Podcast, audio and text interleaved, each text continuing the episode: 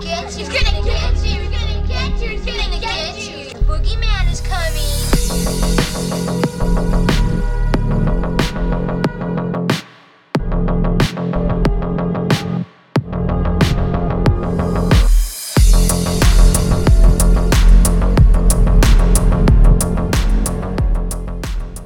Welcome to this week's episode of Daily Horror Habit, the podcast for horror obsessives. I'm your host, Jay Krieger, bringing you horror movie discussions every Friday for your twisted pleasure. And as always, be warned, these discussions may include spoilers.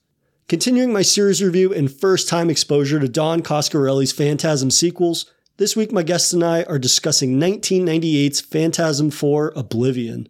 Picking up directly at the end of Lord of the Dead, Oblivion sees Mike and Reggie's seemingly never ending feud with the Tall Man continue, as he and his minions wish to add Mike to their undead flock.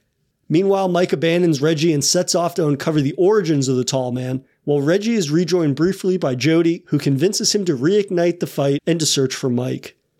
But it's not just me, as I'm thrilled once again to be joined by returning friend of the show and contributor to the likes of Fangoria, Bloody Disgusting, Manor Vellum, Rue Morgue, more. Please join me in giving a warm welcome once again to Pat Brennan. Pat, welcome back to the show, man. Hey, how's it going? Not too bad. I'm really excited to chat about Oblivion, um, a film that I will be upfront in saying, you know, when you are coming into a series for the first time, and, you know, as much as I've been enjoying the series thus far, Phantasm, getting into like the fourth entry of a series for the most part, this is generalizing, right? But most of the time, when you start to get kind of into the weeds, if you will, of a series, starts to be uh, a little uneven in quality, let's say, for some franchises. Um, but I'm really, really excited to dive into this film that you picked in particular. You know, I usually do my sort of call to action for my uh, journalism friends to see who's interested in chatting about specific entries of a movie.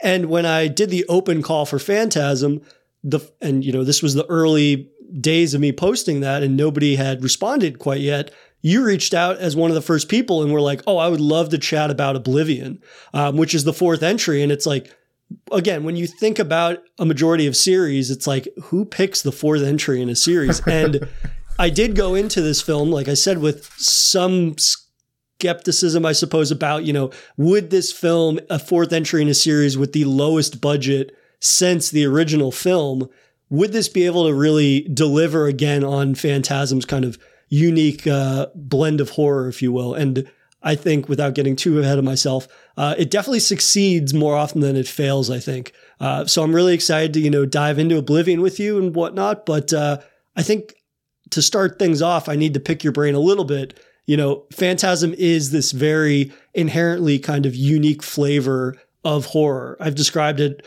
um, as being probably one of the most niche horror series out there, I think. Even though it has this fandom and cult status, I still feel like there's barely any people I know that outside of the first two have explored as much of the series as clearly you have, uh, and I'm in the process of doing. So for you, you know, what is the quality about Phantasm that makes it uh, such a standout of a horror series?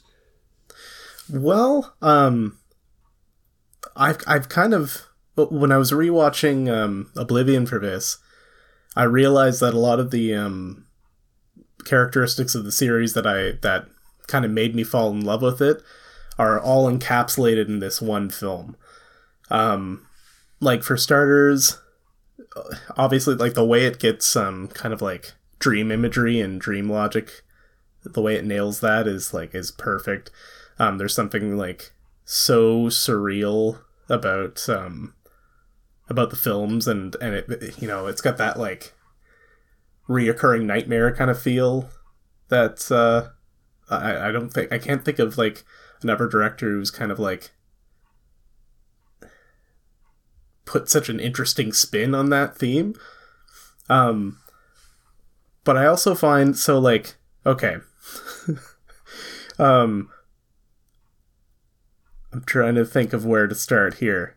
So first of all, this movie is crazy ambitious, as is the um the Phantasm franchise as a whole. Like, so I uh, apparently the story behind this film, um, Don Coscarelli was contacted by the um by the film coloring lab that he was had been like working with for years, and uh, they said they were going out of business, but they found a bunch of cans of his old stuff um, and asked him to come and pick it up. So he goes and he picks up the film, and it's a bunch of like scenes that have been cut from the original Phantasm that were in like pristine condition. And at the same time, um, he was getting you know requests from from fans about like when's the next Phantasm film going to come out and he realized that like he wanted to make another film and he kind of needed to make another film um, but he knew that the budget he was going to get for this would probably be like half of what the third one was. Like it was going to be pretty low. Um, so then these scenes come into his life and he go and he starts thinking like okay these are pretty great.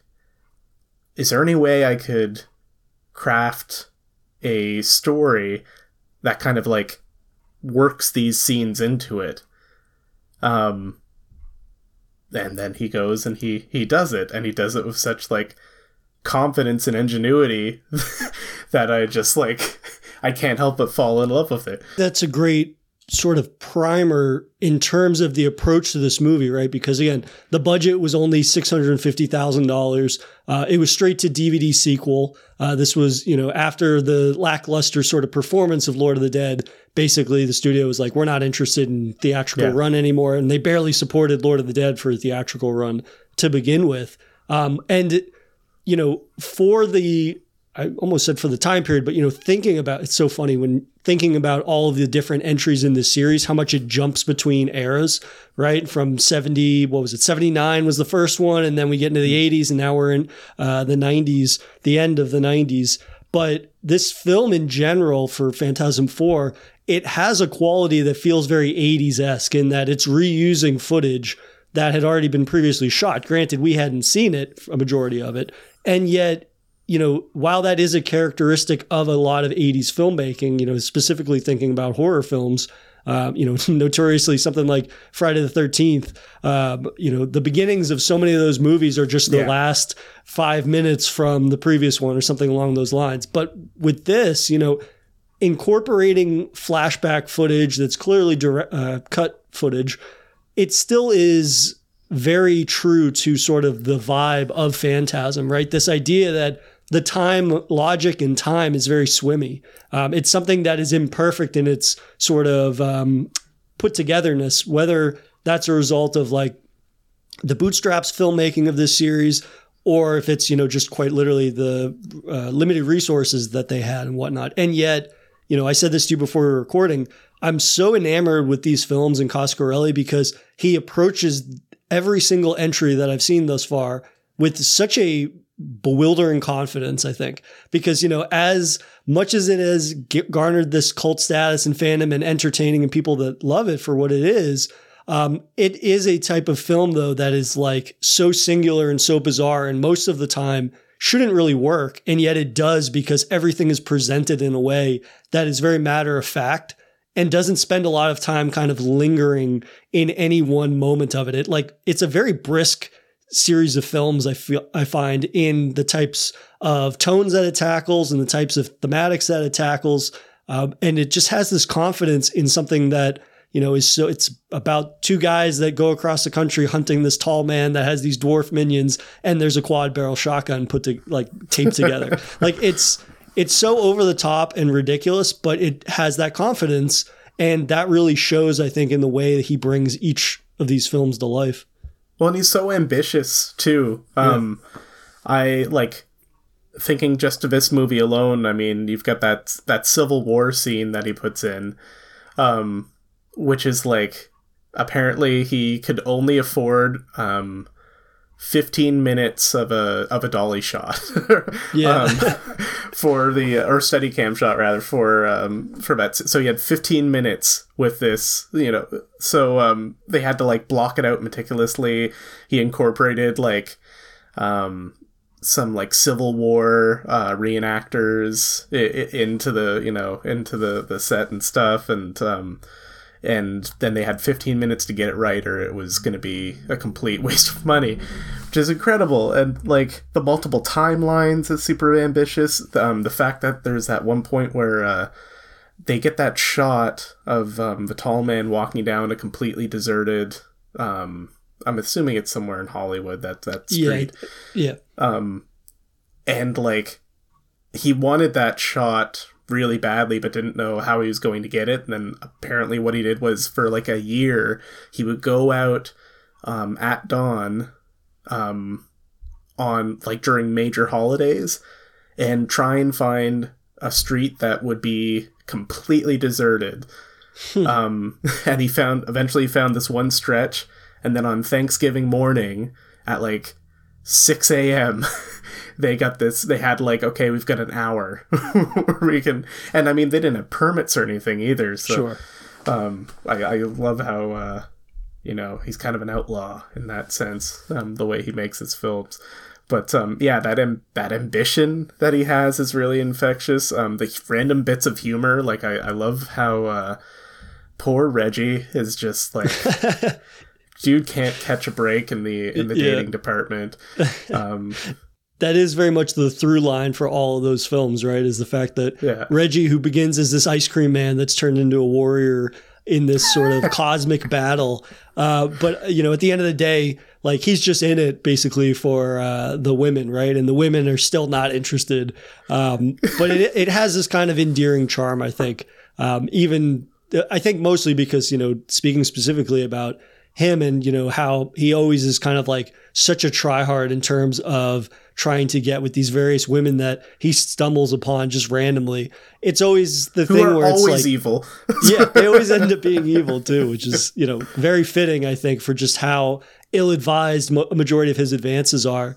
But it is the type of thing that kind of never goes full 70s sleazy because he ends up being the butt of the joke uh, every yeah. single time, right? So I think that when you talk about Coscarelli and that kind of outlaw filmmaking nature in terms of like what he's willing to do to get a shot um, and, you know, bring that vision to life, even when he returns to elements that were present in the very first film, they still feel very true to form in terms of serving those characters, right? And I think that's why as the film, you know, has these tonal ups and downs in terms of flip-flopping, right? I think with Lord of the Dead, that was the most comedic of the films, right? And it has this sort mm. of slapstick quality to it that I don't necessarily think is a bad thing when you're, you know, the third film in a series, but it was not as in line with what I appreciate about the original two, which for Oblivion, you know, he went into this with the you know the idea that he wanted to return the saga back to its roots is i believe how he put it right?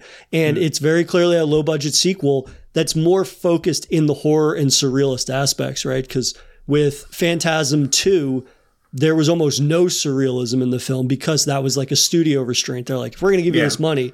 You got to make something that somebody can follow. Otherwise we're not going to get a return. And with the limited involvement in the third film there was a return of the dreamlike sequences but it was not nearly as vague as it was in the first film. And with this movie, it feels like a proper return to form for him in both of those regards. Um, so I guess I wanted to get your thoughts on that. You know, how did this return to a more horror centric phantasm uh, work for you? Um, I mean, really well. I think one of the things that it it, it that he does a, a great job of is um um there's like a cosmic horror kind of vibe to it, especially at the very end, um, where it's kind of you know it's kind of a bleak ending. It's like they're doomed to continue to live this this loop like them and all the different iterations of them and all the ever multiverse versions of them you know um, which is one of the reasons why I think that uh, that um, reuse of the footage works so well. Is just like what other film franchise can you think of um, has like a cast of characters that are basically in all the films, with the exception of like you know the blip of the dude who played Mike not being in it in, in part two. Um, but overall, like you get to see these dudes like kind of like age in, in real life, and that contrast is is uh, like uh, the the contrast of how much time has passed is like super evident between like the flashbacks and and present day, and um, it like it gives this kind of real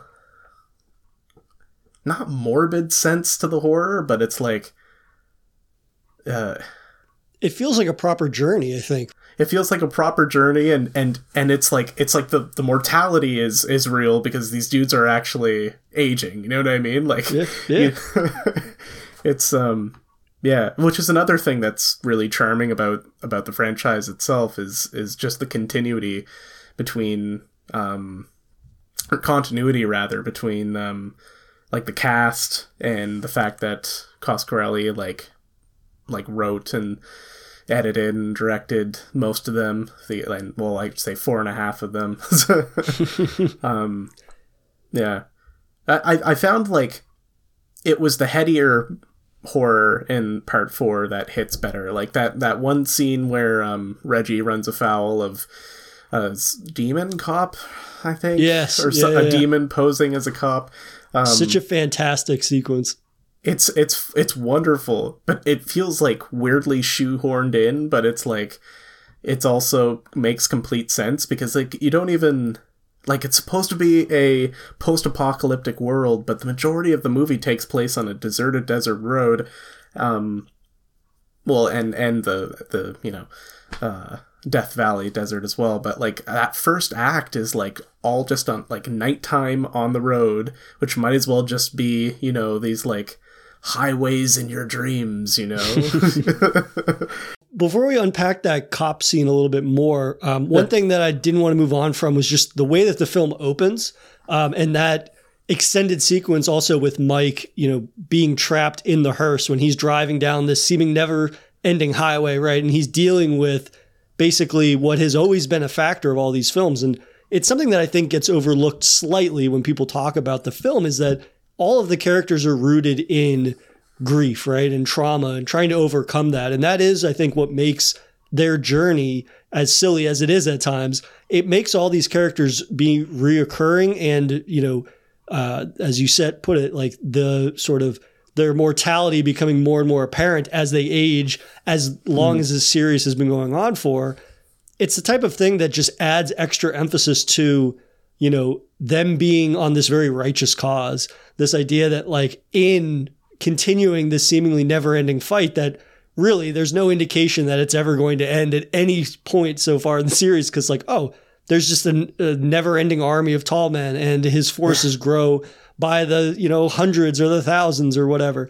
It is Yeah. this type of thing, though, that the way that the film opens with, you know, not letting the audience forget all of the traumatic shit that has gone on over the course of the film and the fact that, you know, for as comical as, you know, the central antagonist being referred to as the tall man because he's a tall man, um, it is this journey that is, you know, marred in death, right? And I think that it's a quality of the tall man that, unless you have, you know, got, gotten into the weeds of the series like we have, you know, he's basically like the plague, right? And I love Yeah. that they lean into that more and more. The idea that he goes from small town to small town, robbing graves and killing people, and just his forces grow.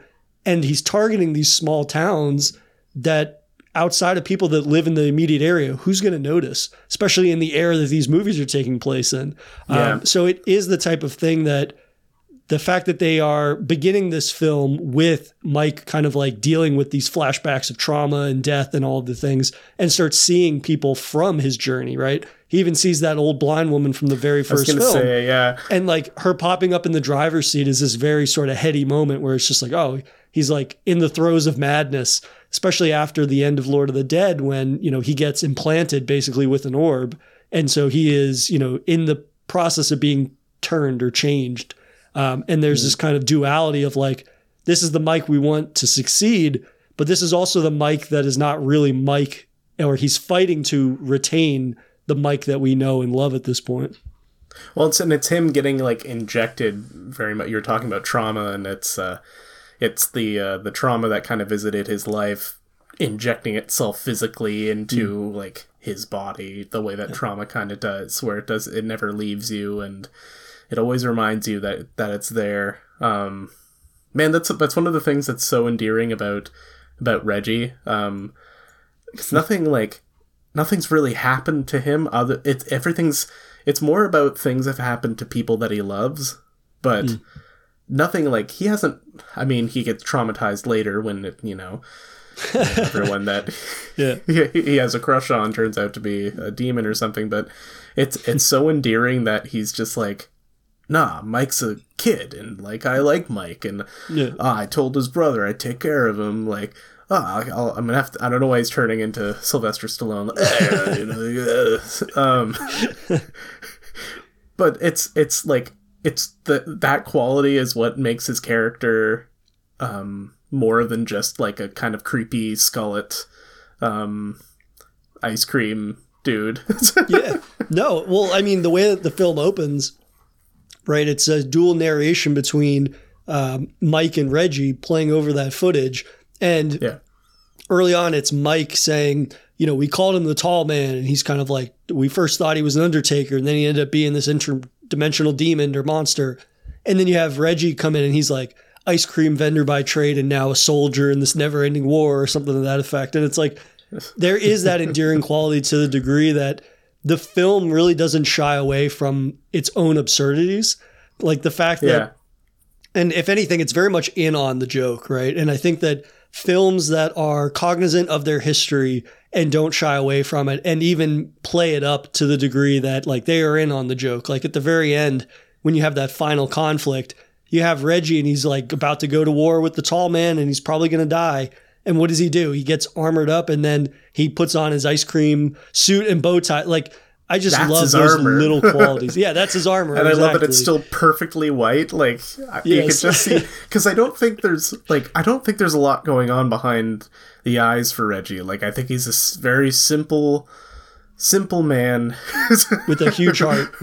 with a huge heart and a totally impractical weapon.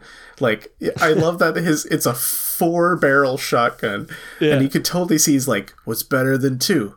Four, you dummies." But like it's like I love every time he has to reload that thing. Yeah. It's like you're, you're putting four shells in that thing. That's so funny. Anyway, I just love that yeah. that gun gets more play the longer the series goes on because that was one of the things like when I was chatting with my buddy about Phantasm 2 um, it was like it, it looks like this awesome apocalyptic DIY weapon and then they use it in one scene and then every subsequent film since that it just gets used more and more and more to the degree that it's this signature weapon in the series that's just such a perfect representation of Phantasm's very singular sort of approach to horror or just world building in general. It's like, well, yeah, of course. Why would he stop at two barrels? Why not four? Uh, to the degree I'm surprised it hasn't been in more like video games or pop culture in general. Granted, there's plenty of crazy shotguns in video games, but just in general, like it seems so iconic. But that again brings me back to this notion that uh, Phantasm is a very niche series, I think, even in genre circles, right? Again, I outside of you and maybe a handful of other people, I can't think of most people that I know that have watched all the sequels or even knew that there were sequels after two. Um, and I think that for Coscarelli, there that is perhaps where this the confidence he has comes from. The notion that you know even if the budgets are getting smaller, the distribution net is getting smaller. At the same time, there's more freedom in that, and he really does lean more into those more abstract or maybe sort of hardcore uh, world building little elements that wouldn't play with a large audience probably because they'd be like, "What is this all about?" But you know, genre nerds like you and I kind of eat that shit up. Yeah, yeah, it's um, it's definitely not a franchise that uh, that uh, holds your hand. You know what I mean? Yeah. um, yeah, it's funny. the the The first time I watched, um, I'd I'd seen the first film a few times before this, but the first time I watched any of the sequels, it was during the um, the first uh, the last drive-in Christmas special uh, with Joe Bob Briggs. They they ended up doing a Phantasm Christmas, which I remember it was so funny because a lot of people they didn't say what they were doing, so everyone was expecting like, oh, okay, we're gonna have Black Christmas and Right. Silent Night, Deadly Night, and he's like, we're watching Phantasm, and like so many people were pissed. But myself, so this is 2018, and um, my wife had just given birth like a month before um, that special aired live, and I was I was up with my son He was um, just under a month old, and he would not sleep unless uh, I was unless I was holding him. Um, and if I put him down, he was gonna gonna wake up. so um, I popped that on, and I watched uh, basically most of that of that uh, those, those four movies. Well, the four movies that that they showed. They didn't show part two because of uh, like rights and and shit, but. Um, I watched most of those with my like son in my arms, and I don't know if it's because I was uh, like especially that first year um, was like operating on like very very little s- sleep. Um, but that that like sleep deprivation lent itself well s- like incredibly to watching the phantasm franchise. Like it just um it was uh it was one of the the best movie watching experiences i think i've ever ever had watching those like back to back to back um where was i going with this I still don't get a lot of sleep. Um, that was Well, four years you know, in. I'll say what you're describing is something that uh, noted friend of the show Neil Bolt, uh, who I had on last week to chat about uh, Phantasm Three: Lord of the Dead. Uh, he describes similar situations with watching films like that, in that it's like it's stuff that you watch at 2 a.m. when you're like sleep deprived or you're like nodding on Yeah. and off, and that just that play that state of watching certain films plays really well. It of course helps when you have something that deals in very much like dreamlike logic, like Phantasm. But in general, you know, there is something to that that really does kind of make you as you kind of are slipping in and out of consciousness at that hour. It's the type of thing where it's like that sort of in between being awake and sort of falling asleep kind of plays to the thematics that these or the imagery rather that these types of films really do sort of revel in. Um, the idea that it's like, well, it's got swimmy logic because in the moment, you know, my recollection of uh, my state of consciousness is somewhat swimmy, but that is a quality I think of Phantasm through and through through the sequels that I've seen thus far.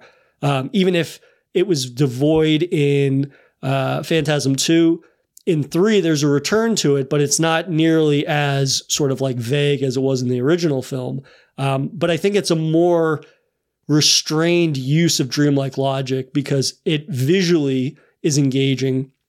And it's not so much like, did this happen or did this not happen? It's more about like the logic of scenes and the sort of reality of how a scene unfolds um, is not bound by the same constraints of the you know waking hours which with this film and you know how it has these kind of like big swings at certain points and the kind of craziness that happens that's a really sort of opportune space for a film like this to play out in um, and i think that oblivion does a good job of kind of carrying that over in a way that really does help the narrative go in probably the most interesting direction i would say that these movies have gone um, which is the fact that you know Mike's solo journey in trying to uncover the tall man's origins. Um, how did you how did you find that whole section? Because I thought that was very intriguing for again a fourth film in a series to kind of be unpacking more of the lore of you know the film and its characters. I thought that part was really interesting. It's it wasn't until uh, they started doing that in part four that I realized like, oh, I actually kind of do want to know what his origins are. Um, I and and they're so vague with it. Like basically, we we find out that uh, let me refer to my notes that he was a dude named Jebediah Morningside, um, who kind of sort of was an inventor. Um, turns out he was the creator of the um, like like interdimensional tuning fork um, that plays uh, a role in all the films, um, and yeah, he created this thing, and then one night he just, I guess, just says "fuck it." I'm walking through that thing and I'm gonna go to some other dimension and just see what happens. Why not? I'm old as fuck. Like, what's gonna happen? If I'm gonna die, I'm gonna die. Um, and he dies. Um, and I love that we don't see that. He just he he puts on he has his like cute little bow tie on and he walks through and then he walks back out. He's got the tall man suit on and the pin and holding a ball in his hand. An orb, I should say. That came out He came back with some future drip. future drip looking smooth that, that reminds me angus angus Scrimm's uh, strut that he does is like, oh my god, he really gets the um because the gait that he has in that first movie, just the way that he kind of does a little bit of a hop and one arm is like swinging to the side and Yeah. I had like a professor who walked like that once. Um, but I love that he was he still had enough of that swag going in part four to to replicate that walk. Um, but yeah, it, his origin, I don't know, like it, it was like I'm glad I, I think they paid just enough attention for it to be interesting. But also didn't make it like an origin film or anything. Like it, it it's um any more detail, and I would have been like, I don't really care. You're just padding this Yeah. with, you know what I mean? Yeah, It was just, just- focus on the on the orbs.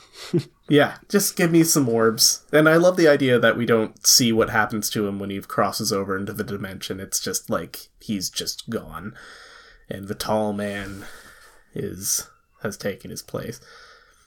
Well, what I love about like, another through line, and to talk about how much I like the characters in these films, Angus Scrimm is a national treasure. Uh, he's one of those character actors that you know from the very first film he was so impactful by saying so little. He probably has like four line, four or five lines in the whole movie, and it was one of those things where he makes such an impact both in just the way in which his character is shot, the way in which his character looks, the mannerisms and whatnot. Like he does so much heavy lifting with just his eyebrows, which is terrific. Um, Oh, yeah. And with every single film that comes jaw. after. Yeah, his jaw, the the way, he he, like, scowls. Guts it Um, out and his head. yeah, it's a terrifically physical performance that only has him run in like one or two scenes ever in the series.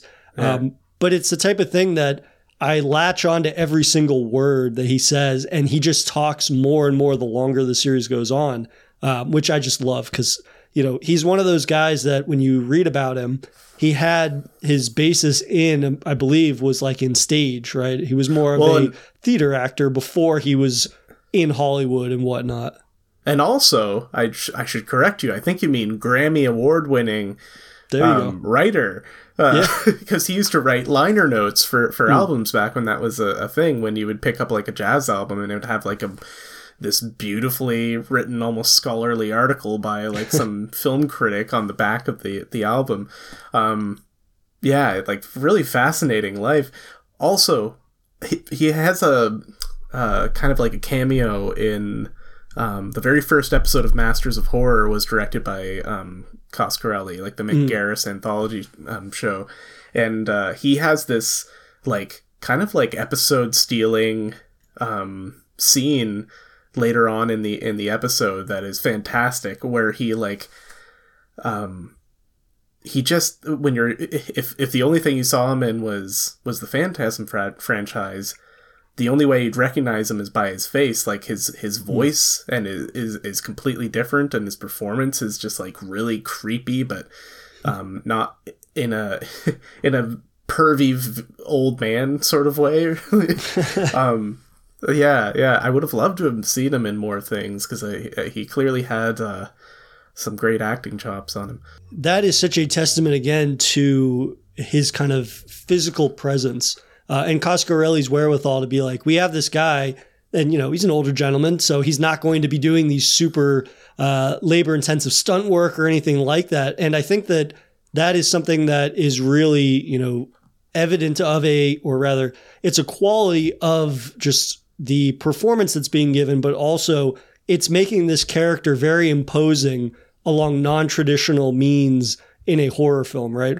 How many, you know, the percentage is probably staggering of the amount of horror antagonists that are known for, you know, their physicality and what they're going to do to you when they get their hands on you. But with him, it's more about just his sway over this army that he's building and whatnot, and how he has these telekinetic powers and whatnot. Um, and I think that part of why I latch on to everything he says is that it just it carries so much weight because he is this almost monolithic figure at this point Yeah. that it's like he says so little, so you latch on to what he's saying so much more, and just his delivery, it kind of just like it reverberates basically through the walls of your house when you're watching it because it just it carries so much authority in it, which also is just like terror inducing.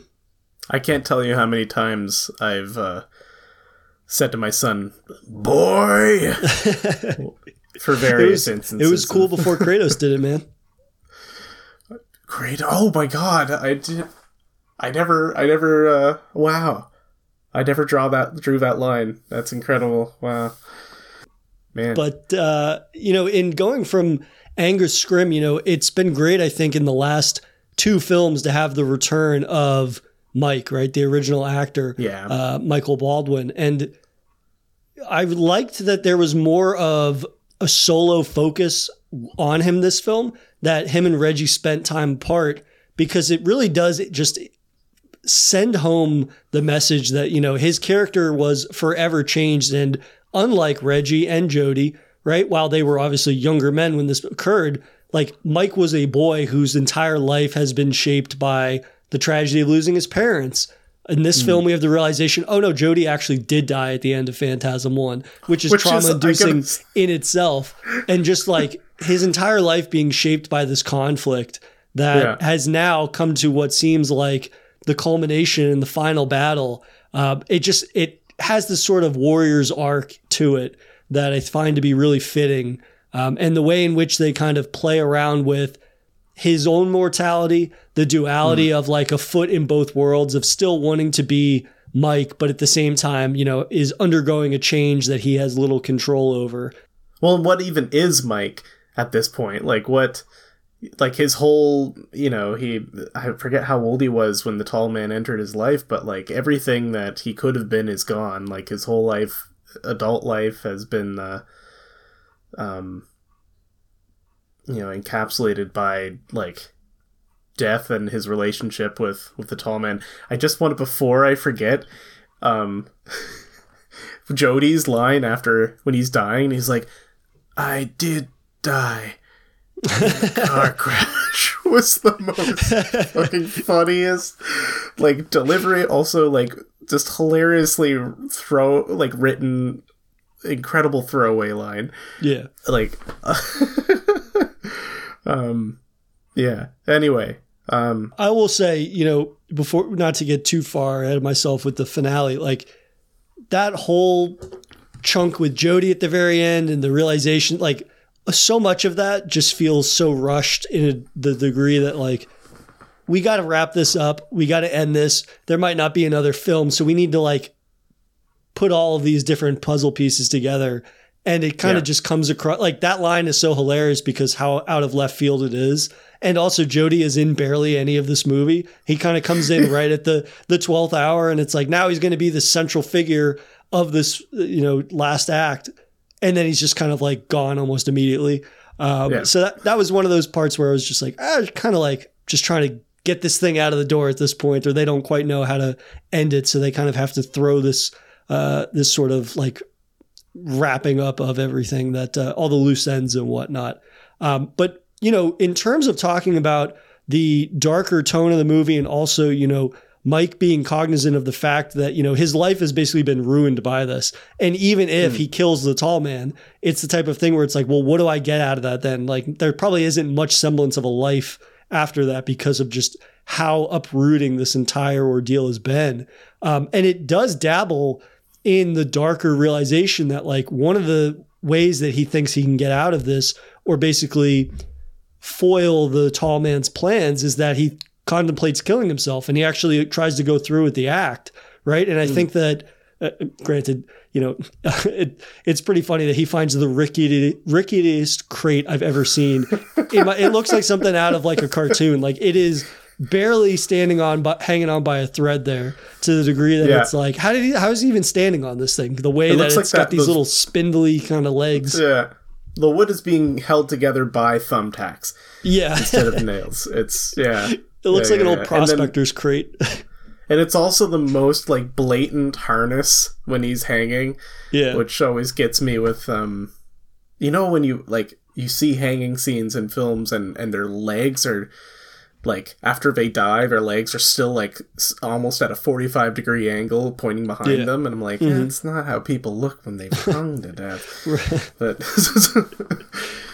But I bring that up because it does feel that his story in particular, as you know, messy as I think the ending is, it feels like a natural sort of progression of his character's arc in a way that you almost feel like, oh, well, yeah, he has to have been in all these movies, even though he wasn't in the second one. And, you know, it's very clear that Don Coscarelli knew this character through and through and sort of like mapping out this character's arc and whatnot. And just seeing Mike deal with this sort of, you know, ramifications of what his actions might have, the fact that this is perhaps a way for him to not only end the suffering of others, but to end his own suffering. Um, and that Yeah. was a, a sort of a narrative arc for his character that, as much as it made sense, I wasn't expecting it, I think, because again, when you're talking about this film and it has these tonal sort of shifts between humor and goofy bits and whatnot, it still does have a core of, you know, this feels like a real person that's going through this very, you know, unreal situation. Um, but I think that that makes that character, you know, endearing in a different way than Reggie is made endearing to us, but all the same, you know, it's a character that have come to care for uh, throughout all of these films. Yeah, and it's if there's something, um, you know, it's obviously tragic when he tries to um, kill himself to kind of sacrifice himself to stop the tall man. Um, but it's also like there's that moment like you really get this even though they spend the majority of their their time apart from each other in this movie you really get a sense of the the bond between him and reggie Mm. in this um because he like when he tries to kill himself he knows that well if anything this will at least give reggie a reason to just stop Yeah. um, and go and live like whatever life he can he can live for himself um and then of course that's not the case at the end when he's uh well ah that's that part when his his his uh the orb is is ripped from his brain um by the tall man and he's and he's dying um reggie only has revenge on his mind Yeah. um it's um yeah it's it's a it's a really kind of sweet um, bond that they have, and that's why I think the um, even though there are times where that the um, the old footage can feel like a little shoehorned in, that ending I think is fantastic. Just them for something um, like beautifully dreamlike about the fact those close-up shots of them in the in the ice cream truck and it's complete darkness all around them and then they hear the echoes of themselves from the future and they like understand what it is but they also don't understand what it is but they just kind of know that like Yeah.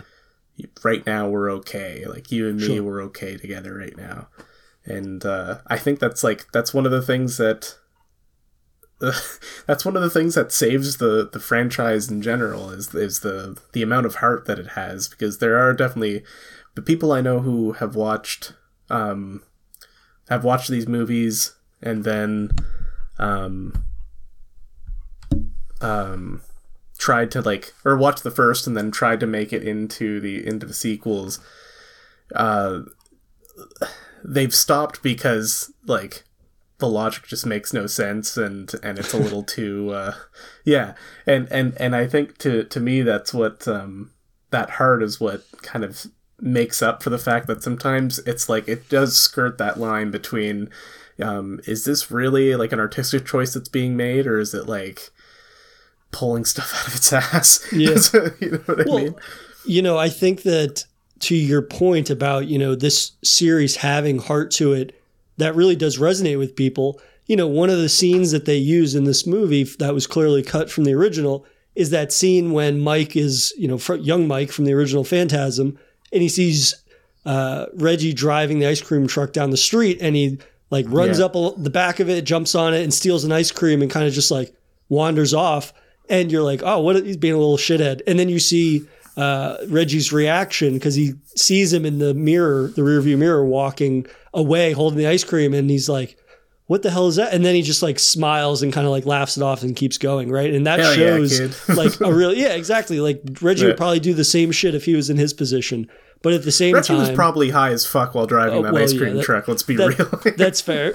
I mean, if there was one job to do it, it's like that thing goes like four miles an hour. But uh, I do not do not condone that at all. Um, but it's the type of thing where a scene like that for somebody that is not invested in the characters is like, oh, that's an egregious use of reusing footage.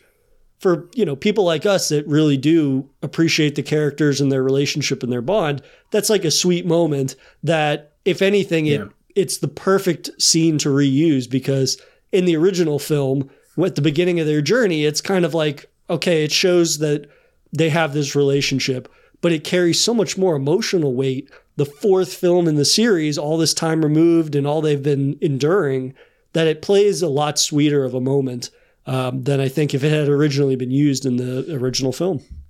Well, and that's one of the reasons I think why all that stuff um, generally works so well is that it's it's not um, like you said, it's not the uh, the montage at the beginning of Friday Friday the Thirteenth where you get all the shots from previous films. Like th- this is stuff that wasn't used, um, and so it doesn't it doesn't feel cheap. It doesn't feel like that um, you know that moment in the second Silent Night, Deadly Night where it's just using like it does like a half hour long recap of the 1st film um and the fact that these are scenes that we haven't seen before it once again it lends itself so well to the the surreality of of that film and the and the franchise because you have like all of a sudden you just have these um this beautiful footage of these actors that we're seeing but 20 years younger Yeah. um yeah it's and it's it's so unique like i feel like in i, I wrote in my notes while watching oblivion like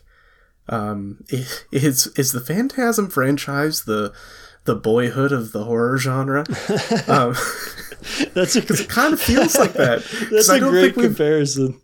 i don't think we've had like anything else like that really Yeah. except maybe maybe scream and even that is like kind of has diverged now from from uh, from that that path so yeah yeah, and that um, also, you know, if you think about the first four films, like the time difference between them is not nearly as wide as Phantasm, right? And that I think is a quality that really does play to that idea of like the the endless nature, of the lifelong fight against the tall man.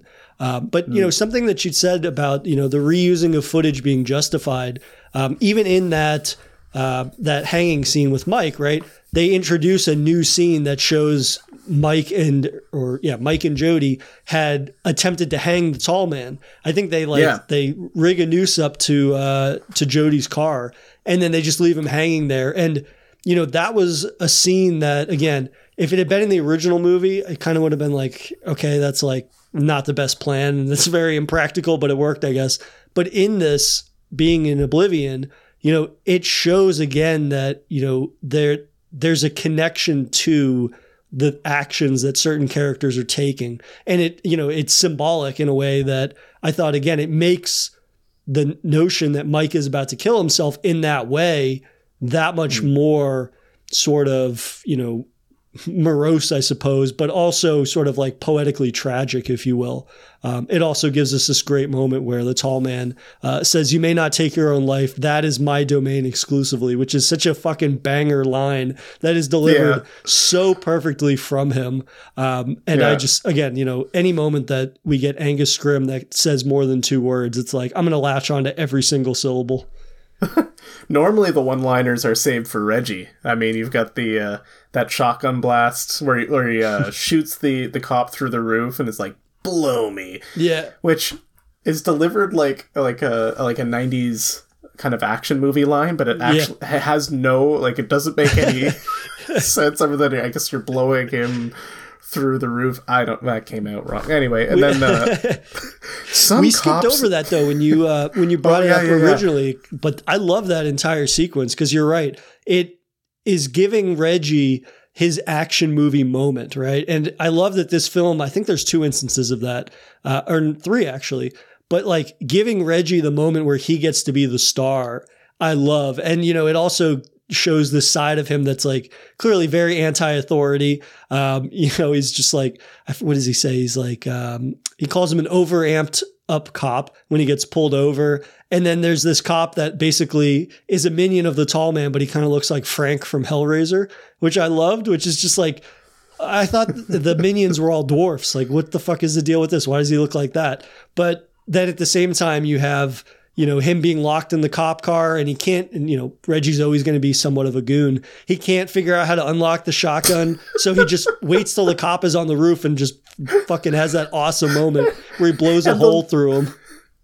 the slow look of realization on his face after he like locks himself in the car. He's like, ha ha. And then he looks down slowly. It's like Looney Tunes. Like he looks mm. down and then he sees there's no keys in the engine and he's like, oh no. it's so dumb, but so Reggie. Like uh, he just can't, yeah.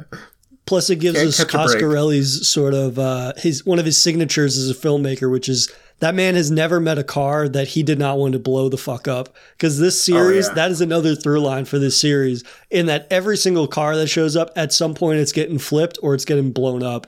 And I fucking I love the man for it because we get two of those in this movie.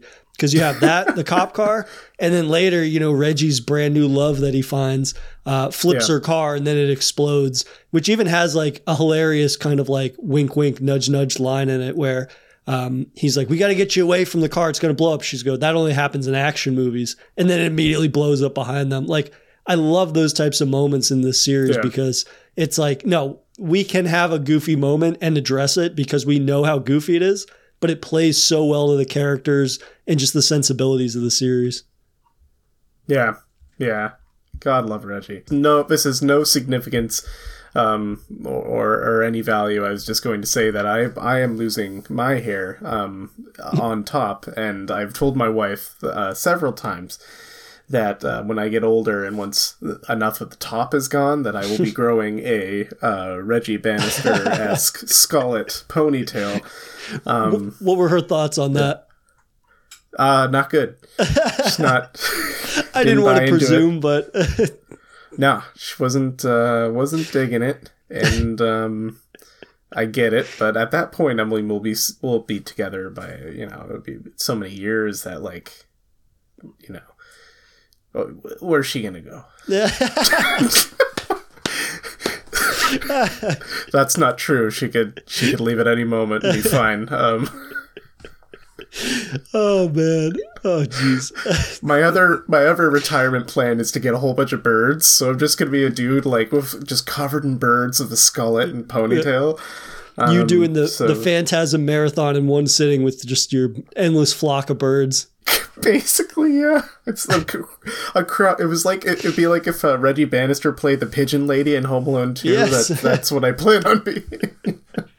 Good lord, a new facet to his character. Yeah, Um, yeah. But what before we chat about the finale of the film, one scene that I do want to bring up that is a really great blending of you know Reggie's sensibilities as a character, you know, continuing from film to film, um, but then having really d- actually leaning into the more horror centric nature of this film, um, and that is you know when he inevitably tries to hook up again with this gorgeous woman that he comes across, who he just assumes you know how could she not want to you know sleep with him, which you know is a fool's errand at this point. He's been on this journey long enough and has like a zero percent success rate almost, uh, unless it's that monster girl that loved his bald head. Um, You know, he's rolls over it the next morning and he's like, "Oh, I like I'm gonna make one last attempt at making a move." And there's something moving under her shirt, and then you know he opens up her shirt to see what it is, and there are two orbs where her breasts are supposed to be, and it's like such a shocking moment I found because again it is so overtly body horror and Yeah. it's out of left field and at the same time it's kind of like a nice relief that that's what it was because at the same time it's like oh is Reggie about to like go into the full kind of 70s creep and take that up a notch because we're further in the series but at the end of the day he becomes the punchline to what is a really kind of like grotesque bit of practical work um, that also gets Oh, to have yeah. him be the, the sort of action star again because you know he gets to fight these things with a sledgehammer and then he has to sledgehammer her because she's been possessed and it's just Yeah. this wonderful concoction of his ill-advised horniness and uh, body horror Ill-advised horniness would be the name of his his autobiography. Um, yeah, there's that mo- brief second where uh, when the the um, the orb boobs like pop out and you just get a brief shot of like the, the craters in her chest which are just Yeah. like ugh. Ugh. Um, I do love the fact that like before he so like he wakes up, he looks over, and then he notices that her her boobs are moving independently Yeah. um, on their own under his shirt, and he's like, "Far out." Which is which, the most like, Reggie this- observation. I know, because you'd think at this point he'd be like, "Those are fucking orbs." God Yeah, damn right. Those are orbs, aren't they? Well, And, he uh, wasn't thinking with his head in that moment. Well, No, he was thinking with the one. head, just not the one that he should have been.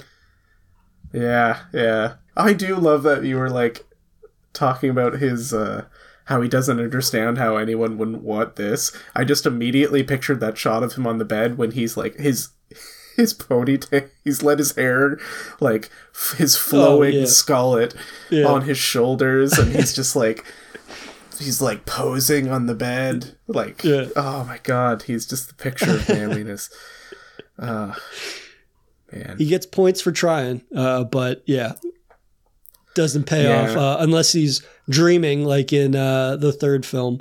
But uh, I guess in getting into sort of the finale of the film, I would say as much as I enjoyed this film overall, right? Again, incredibly surprised how much I enjoyed a fourth entry in a series like this when it is, you know, dialing it back in terms of the production value, in terms of, you know, the film filming date, uh, filming time and everything.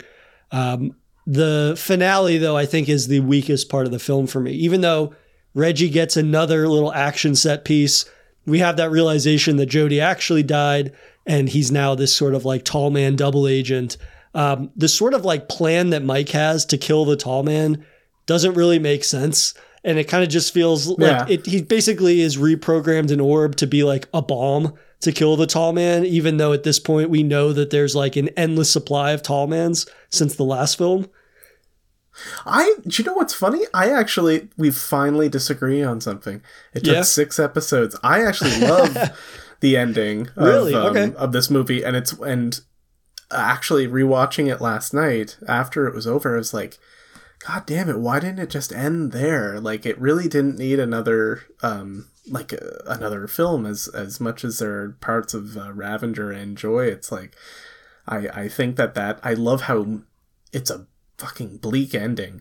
You've got Mike creating what you think is going to be this like secret weapon that they've been like using kind of like hinting towards all throughout the movie that he has some sort of like tel- telepathic ability now and um he creates his own orb out of like engine parts of a hearse and and Yeah. programs it and shit and then like but then it's like it's true it makes no sense the orb is only really a distraction. The the actual weapon is that it, the, the hearse can explode. Um, which you know, it's it's just that's what they had. They had a big boom. That's what they're gonna do. They're gonna Yep. make a big boom.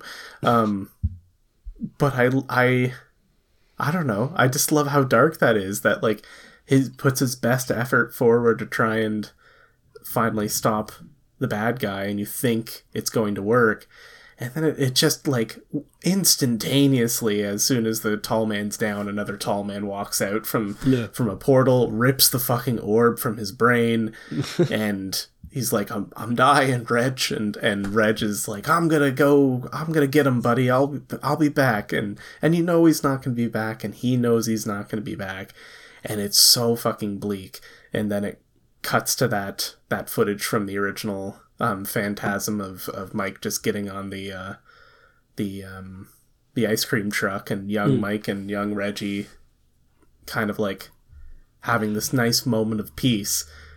Um, while we know that if it hasn't already started it's just going to be a matter of time before the tall man shows up in their lives and just everything eh, shit just goes sour for the rest of their existence and it's never going to get better. Like I, I don't i don't know.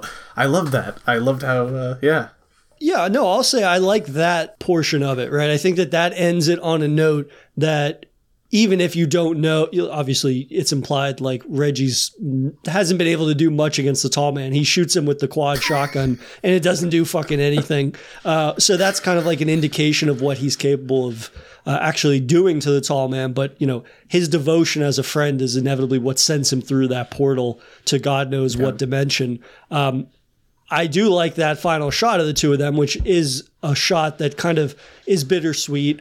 It is pretty morbid, um, but it feels like a fitting ending to it because, you know, at the end of the day, their journey might not have had the outcome they wanted, but they had this journey together that made them inseparable, essentially, you know, except briefly when they are in this film. Um, but I think in terms of just like, getting to that moment for me, it was a little too messy and kind of just like the Yeah. degree where I was like, he's got these new powers, do something rad with those powers.